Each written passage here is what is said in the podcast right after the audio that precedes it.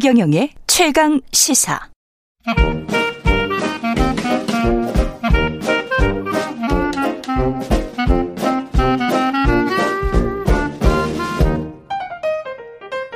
네, 최경영의 최강 시사 경제합시다. 월요일은 명쾌한 경제 이야기 해보고 있습니다.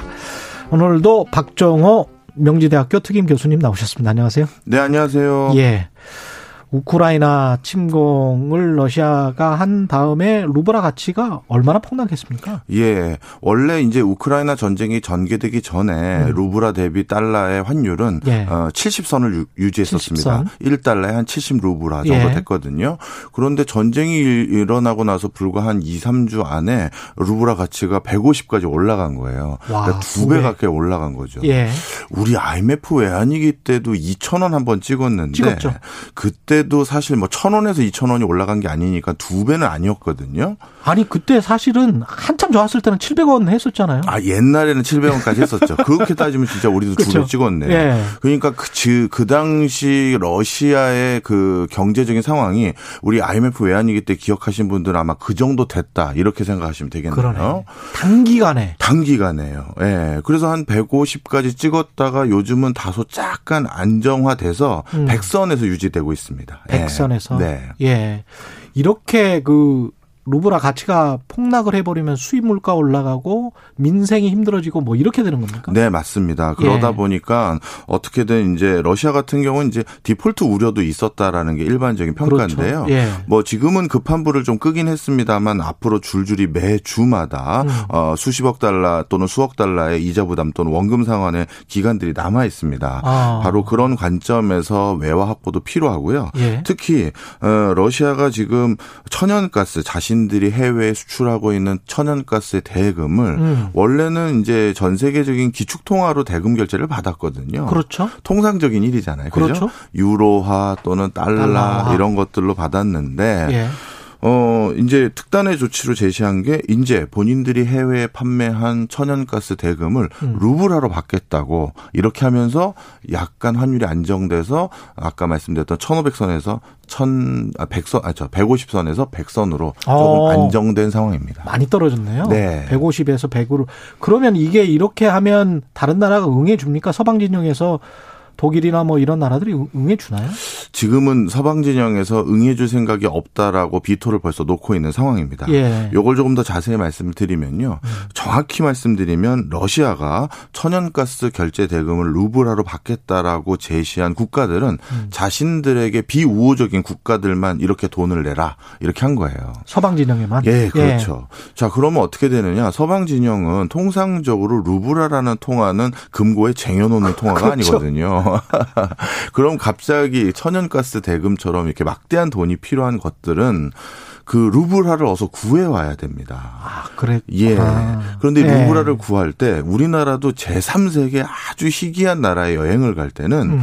약간 우리나라 통화가 더 강하거나 우리가 달러가 나름대로 통용이 된다 하더라도 음. 그런 아주 희귀한 나라는 또 다시 조금 웃돈을 줘야 돼요. 왜냐면 아. 어서 구할 수가 없잖아요. 그렇죠, 그렇죠, 네. 그렇죠. 맞아요. 소, 액이야뭐 네. 쉽게 바꿀 수 있지만 대규모 그 나라 돈을 이렇게 융통하려면 다시 웃돈을 줘야 됩니다. 수수료가 많이 나가는 거죠. 그렇죠. 네. 그러다 보니까 유럽 입장에서는 유, 루브라 가치가 물론 폭락해서 예전보다는 그거를 좀 싸게 구할 수 있는 장점이 있을지 모르겠지만 그걸 구하는 과정에서 수수료도 높고 웃돈을 좀 줘야 되기 때문에 그게 또 폭락했다라고 보기도 어려워요. 아. 자, 그 다음에 또 한 가지. 예. 그러면 러시아 러시아의 이, 이 말대로 그 천연가스 대금을 루브라로 결제를 하게 되면 루브라를 얻어올 때는 그걸 가져오기 위해서 대금을 지급해야 되잖아요. 그렇죠. 그 대금이 바로 달러랑 유로화일 겁니다. 그죠? 그렇겠죠. 가지고 있는 달러를. 예. 예. 그러면 결국 지금 서방 국가들이 추구하는 경제 제재가 무색해지는 거죠.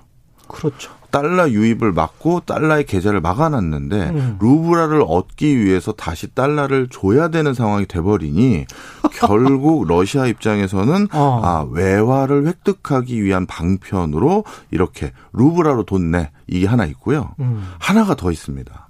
지금 러시아는 전쟁을 수행하고 있는데요. 러시아에서 전쟁을 수행하기 위해서 러시아 내부의 군수 산업을 하는 회사들이요. 그렇죠. 예, 제가 마침 한 3, 4년 전에 군수 산업을 적극 좀 공부를 어. 하다 보니까 우연히 알게 됐는데 예. 러시아는 옛날부터 폐쇄형 경제이기 때문에 군수 산업체가 러시아 내부에만 있는 게 아니라 음. 통상적으로 군수 산업은 그 수요 독점 기, 기반인 경우가 많죠. 그 나라의 군수 무기를 사주는 주체는 정부밖에 없는 거잖아요. 예. 그리고 이거는 국가 안보와 관련된 거기 때문에 러시아 정도의 공학과 과학 기술을 가진 곳은 외국에서 그 군수 산업에게 납품을 받는 게 아니라 전투기 탱크를 사오는 게 아니라 예. 자체적으로 그걸 생산하죠. 어. 네. 그러다 보니까 러시아 내부에서 생산해서 러시아에서 소비하는 거니까 군수 물자의 대금 결제는 루브라예요. 그렇겠습니다. 예. 예. 그런데 지금 금리가 기준금리가 지금 한 세나 세네 단계 올려버렸고 음. 루브라 가치가 이렇게 폭락했는데 지금 전쟁을 수행하고 있으니까 군수업체들에게 군수 물자를 계속 공급받아야 되잖아요. 그렇죠. 탄약이고 뭐고 어. 해서 그러면 이제 러시아 정부도 갑자기 루브라가 더 필요하게 된 거예요. 아, 이렇게 되는 거구나. 그렇죠. 예. 그런데 이 루블화가 더 필요하다고 루블화를 찍어내는 순간 이건 하이퍼 인플레이션 그렇죠. 딱 좋은 거죠. 어. 그러니 이 루블화를 어디서 구하지? 혹시 외국에 있는 애들이 루블화 가지고 있는 것도 다시 가지고 오고 어. 또 루블화의 가치를 안정시키기 위한 방법은 외화가 들어와야 되니 그렇죠. 결국 천연가스를 통해서 루블화로 결제 받으라는 건 두 가지 외화 획득도 필요하지만 루블화도 필요한 거예요. 그러다 보니 이렇게 된 아. 거죠. 러시아가 화폐 전쟁에 관해서 좀 이해를 하고 있네요. 아, 그렇죠. 예, 머리 좀 썼네. 머리 좀 쓴 겁니다. 예. 네. 근데 그게 그 뜻대로 됩니까? 서방 세력들이 여기에 대해서 그래서 동의를 안 하고 있습니다. 음. 우리는 그런 방식으로는 대금 지급을 할 수가 없다라고 예. 하면서 이제 옥신각신 하고 있는 상황이고요. 그러다 보니까 그렇게 대금 지급을 안 하면 러시아 입장에서는 음. 가스 밸브 장군은 그런 아. 수순으로 간다는 거고. 극단적으로? 예. 예. 그러면 유럽 같은 경우는 거의 절반을 유럽 저 러시아에서 그렇죠. 천연가스를 수급받는 상황에서 밸브를 잠군다 대금 결제가 안 돼서 음. 그런 거에 대한 지금 대비는 솔직히 안 돼 있는 상황입니다. 그렇죠. 그나마 독일이 지난 20일인가요? 천연가스 수급을 처음으로 카타르랑 계약을 맺었어요. 음. 그런 식으로 나름대로 이제 공급처들을 다변하기 위한 노력이 이제 가까스로 한두 건씩 성사가 되고 있는데 천연가스는 생필품이거든요. 그렇죠. 그러다 보니까 대금 결제가 지연되거나 이런 식으로 안 한다라고 해서 장갔을 때 음. 유럽도 일순간 에너지 대란이 일어나는 것은 불가피해 보입니다. 예. 그렇군요. 그러니까 서로가 지금 뭐 서로를 고립시키려고 하지만 사실은 기존에 서로 개방 경제 하에서 서로 발을 담궈놨던 것들이 그렇죠. 있기 때문에 쉽게 발은 못 빼네. 맞습니다. 그렇죠. 그러다 보니까 음. 이번에 그 러시아에 대한 어떻게 보면 경제 제재로 예. 화폐 가치를 폭락시키고 그래서 경제를 위축시키는 이런 전략이 이란 때보다 정말 러시아가 제대로 경제적인 타격을 받으려면 음. 시간이 더 걸리는 게 아닌가라는 생각들을 많이 갖고 있어요. 그동안에 러시아는 계속 전쟁을 할 수 있고. 그렇죠. 예를 들어서 이란 같은 경우는 2011년부터 2015년까지 경제 제재를 통해서 이란의 수출은 50% 급감했고 그 기간 동안 이란 경제의 규모가 한 20% 줄어들었거든요. 예. 근데 이란 같은 경우는 국제 사회에서 그렇게 큰 비중을 차지하지 않았었습니다. 그렇죠, 그렇죠. 예. 그러다 보니까 이런 경제 제재가 어떻게 보면 톡톡한 효과를 발휘했고 음. 그것이 이제 5년에 거쳐서 이루어진 게 어, 전체 GDP의 캐파가 한 20% 감소한 거거든요. 예. 그런데 이런 식으로 러시아가 자신들의 무기인 천연가스뿐만 아니라 다양한 장, 자원들, 곡물 자원들 이제 들어갈 음. 텐데요.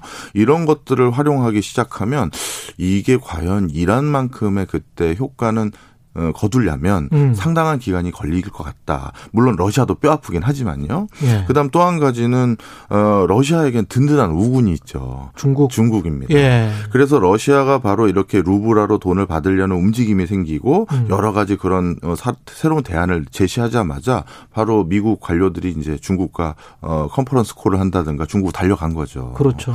이 중국이랑 이런 나라들까지 적극적인 도움을 해주지 않는다면 음. 본인 그러니까 쉽게 얘기해서 서방 서방 세력에 대한 피해, 경제적 피해도 같이 감내해야 되거든요. 음. 그럼 서방 세력들 중에서 이러한 경제 제재 일부 조금씩 이탈하기 시작하면 어 이거는 러시아에서 마지막 어, 지금 하고 예. 있는 무기인 예. 경제적인 무기로 전쟁을 막으려고 했던 것이 의미가 없어지는 거죠. 우리도 생각해 보니까 그꽤 원유랄지 가스랄지 의존을 하고 있었는데 곡물도 그렇고 네. 우리한테도 루브라로 결제하라라고 요구를 했었을까요? 예, 우리도 비우호적인 국가이기 때문에 거기에 해당되는 게 있고요. 예. 우리는 이제 곡물과 자원 부분보다도 오히려 지금 당장 급한 불은 우리나라 기업들에게 음. 어 대금을 루브라로 갚아버리겠다 이렇게 얘기를 한 겁니다.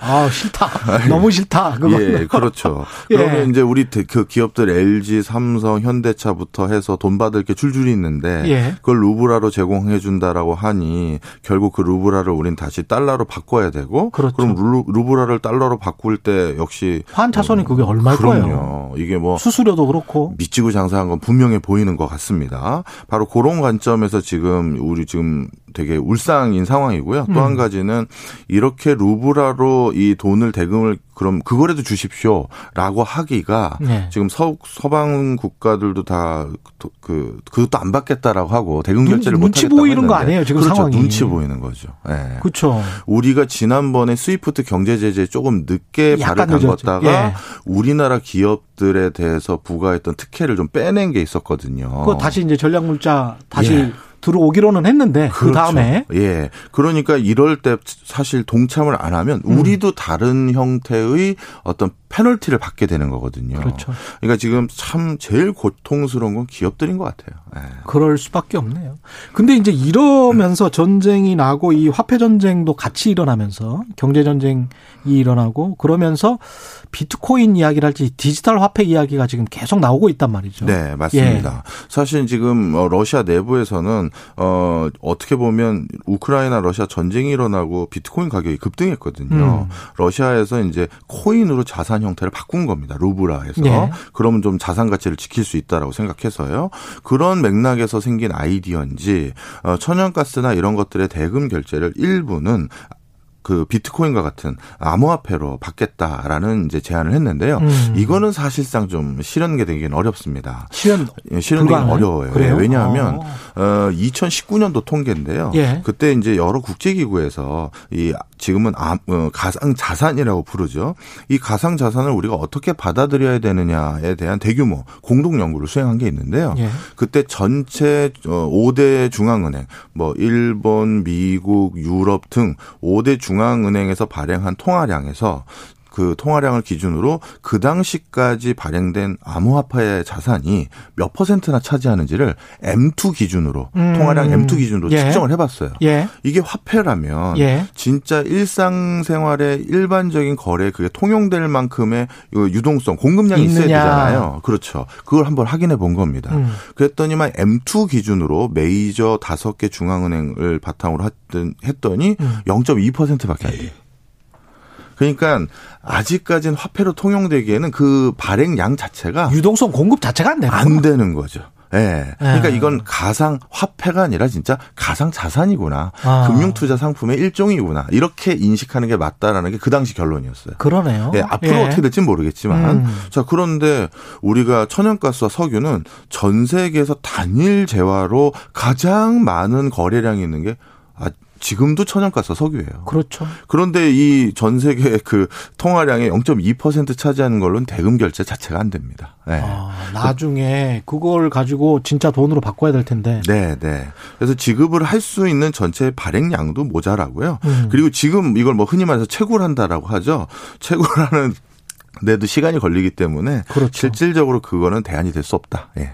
근데 이 화폐 전쟁 이야기가 계속 나오고 있는 거는 왜 그런 건가요? 이 우크라이나 전쟁 이후에? 네, 이제 어 러시아와 러시아의 이 상황을 타산지석 삼고 있는 게 사실 중국입니다. 중국. 이 스위프트에서 한번 막히니까 이 경제적으로 어려움이 이렇게 생기는구나라는 어. 생각이 들게 되는 거고요. 지금 반미 성향의 국가들 자체도 직접적인 전쟁 수행에 대해서 커다란 부담감을 갖고 있는 미국이 음. 자꾸 이제 경제 제재라는 수단으로 많은 국가들에게 여러 가지를 요구하게 됐는데 예. 그럼 이 경제 제재를 벗어날 수 있는 방법을 반드시 모색해 놔야겠다라는 자각을 하는 기회들을 자꾸 주는 거예요. 그렇구나. 이란 북한, 예. 러시아까지요. 우리 그러, 똑같이 당하면 어떻게 하지? 그렇죠. 예. 그러다 보니까 중국이 먼저 깃발을 꽂을지, 러시아가 중국과 같이 할지, 러시아, 중국, 시리아, 레바논, 그 다음에 저기 북한, 뭐 이런 나라들이 전부 결속을 할지 모르겠습니다만, 예. SWIFT 망이 아닌 제 두 번째 새로운 채널을 구축해서 음. 러시아와 중국이 적어도 전 세계 자원 보유의 몇 퍼센트 이상의 절대적인 비중을 차지한 자원에 대해서는 우리는 무조건 대금을 이걸로만 받을 거야. 아. 마치 원유는 달러로만 결제했던 것처럼요. 그렇게 하면서 화폐 전쟁으로 이어질 가능성도 우려를 하고 있는 전문가도 있어요. 야, 화폐에 거대한 장막이 쳐질 수도 있겠습니다. 그렇습니다. 진짜 그거는 신냉전의 새로운 양상인데. 예, 그렇죠. 만약에 그렇게 돼 버리면? 예. 그래서 중국도 지금 이 경제 제재 자체도 부당하다라고 주장을 하고 있는 것은 예. 중국 입장에서는 러시아가 이번에 굴복해서 러시아 체제가 전복되거나 러시아와 친중 관계가 깨져 버리면 진짜 중국은 전 세계에서 고립무원의 상태가 돼 버리는 거예요. 아군이 없군요. 아군이 없는 거죠. 예. 이렇게 든든한 아군이 크게 상처를 받으면 안 되는 거죠. 거죠. 음. 그러다 보니까 중국도 지금의 이 화폐 전쟁 기조 속에서 러시아와 뭔가 결을 같이 할 가능성이 많다 이렇게 봅니다. 그리고 끝으로 잠깐만이라도 네. 그 미국 현재 경제 상황과 우리 그 환율 어떻게 보세요? 네. 우리나라 통화가 전 세계 예. 외환 시장에서 proxy 통화라고 불립니다. 예. 이 proxy 통화는 쉽게 말해서 대용 통화라고 음. 부르는데요. 어, 쉽게 말하면 우리나라 원화 자체를 그 환 투자 대상으로 생각하는 화폐는 아닙니다. 예. 그런데 우리나라 원화 대신 어느 나라를 화폐를 중요시 여기냐면 위안화를 좀 음. 쳐다보는데요. 예. 국제 외환 시장에서는요. 예. 근데 독특하게 지난 20년 동안 위안화 위안화의 가치 변동과 우리 원화나 원화의 가치 변동이 동조화를 이루고 있었어요. 연동됐었죠. 맞습니다. 예. 그러다 보니까 위안화에 투자를 하고 싶은 많은 사람들이 음. 어 위안화는 외환 시장이 개방되지 않았으니까 그렇죠. 예. 대용해서 음. 원화에 투자하는 경우가 있었었어요. 아. 한국 원화 시장 개방돼 있으니까. 그렇죠. 그런데 요즘 중국 경제가 안 좋고 미중 간의 갈등이 불거지면서 음. 위안화 가치도 그만큼 어, 떨어지게 됐습니다. 아, 그렇게 봐야 되는구나. 네. 예. 그러고 또 한 가지 러시아 우크라이나 사태로 신흥국 리스크가 아, 저 신흥국 시장에 대한 어, 투자 매력이 떨어졌죠. 예. 바로 그런 이유로 우리나라 시장에서 외화 자금이 이런 두 가지 이유 때문에 동시에 빠져나간 거고요. 음. 요즘 우리나라 원화 가치가 자꾸 올라가는 기조로 음. 아, 원화 가치가 올라가는 게 환율이 올라가는 그렇죠. 기조가 있는 이유가 그런 맥락 속에 있는 거죠. 알겠습니다. 잘 들었습니다. 지금까지 박정호 명지대학교 특임 교수였습니다. 고맙습니다. 감사합니다. KBS 1라디오 최경련의 최강시사 듣고 계신 지금 시각 8시 47분입니다.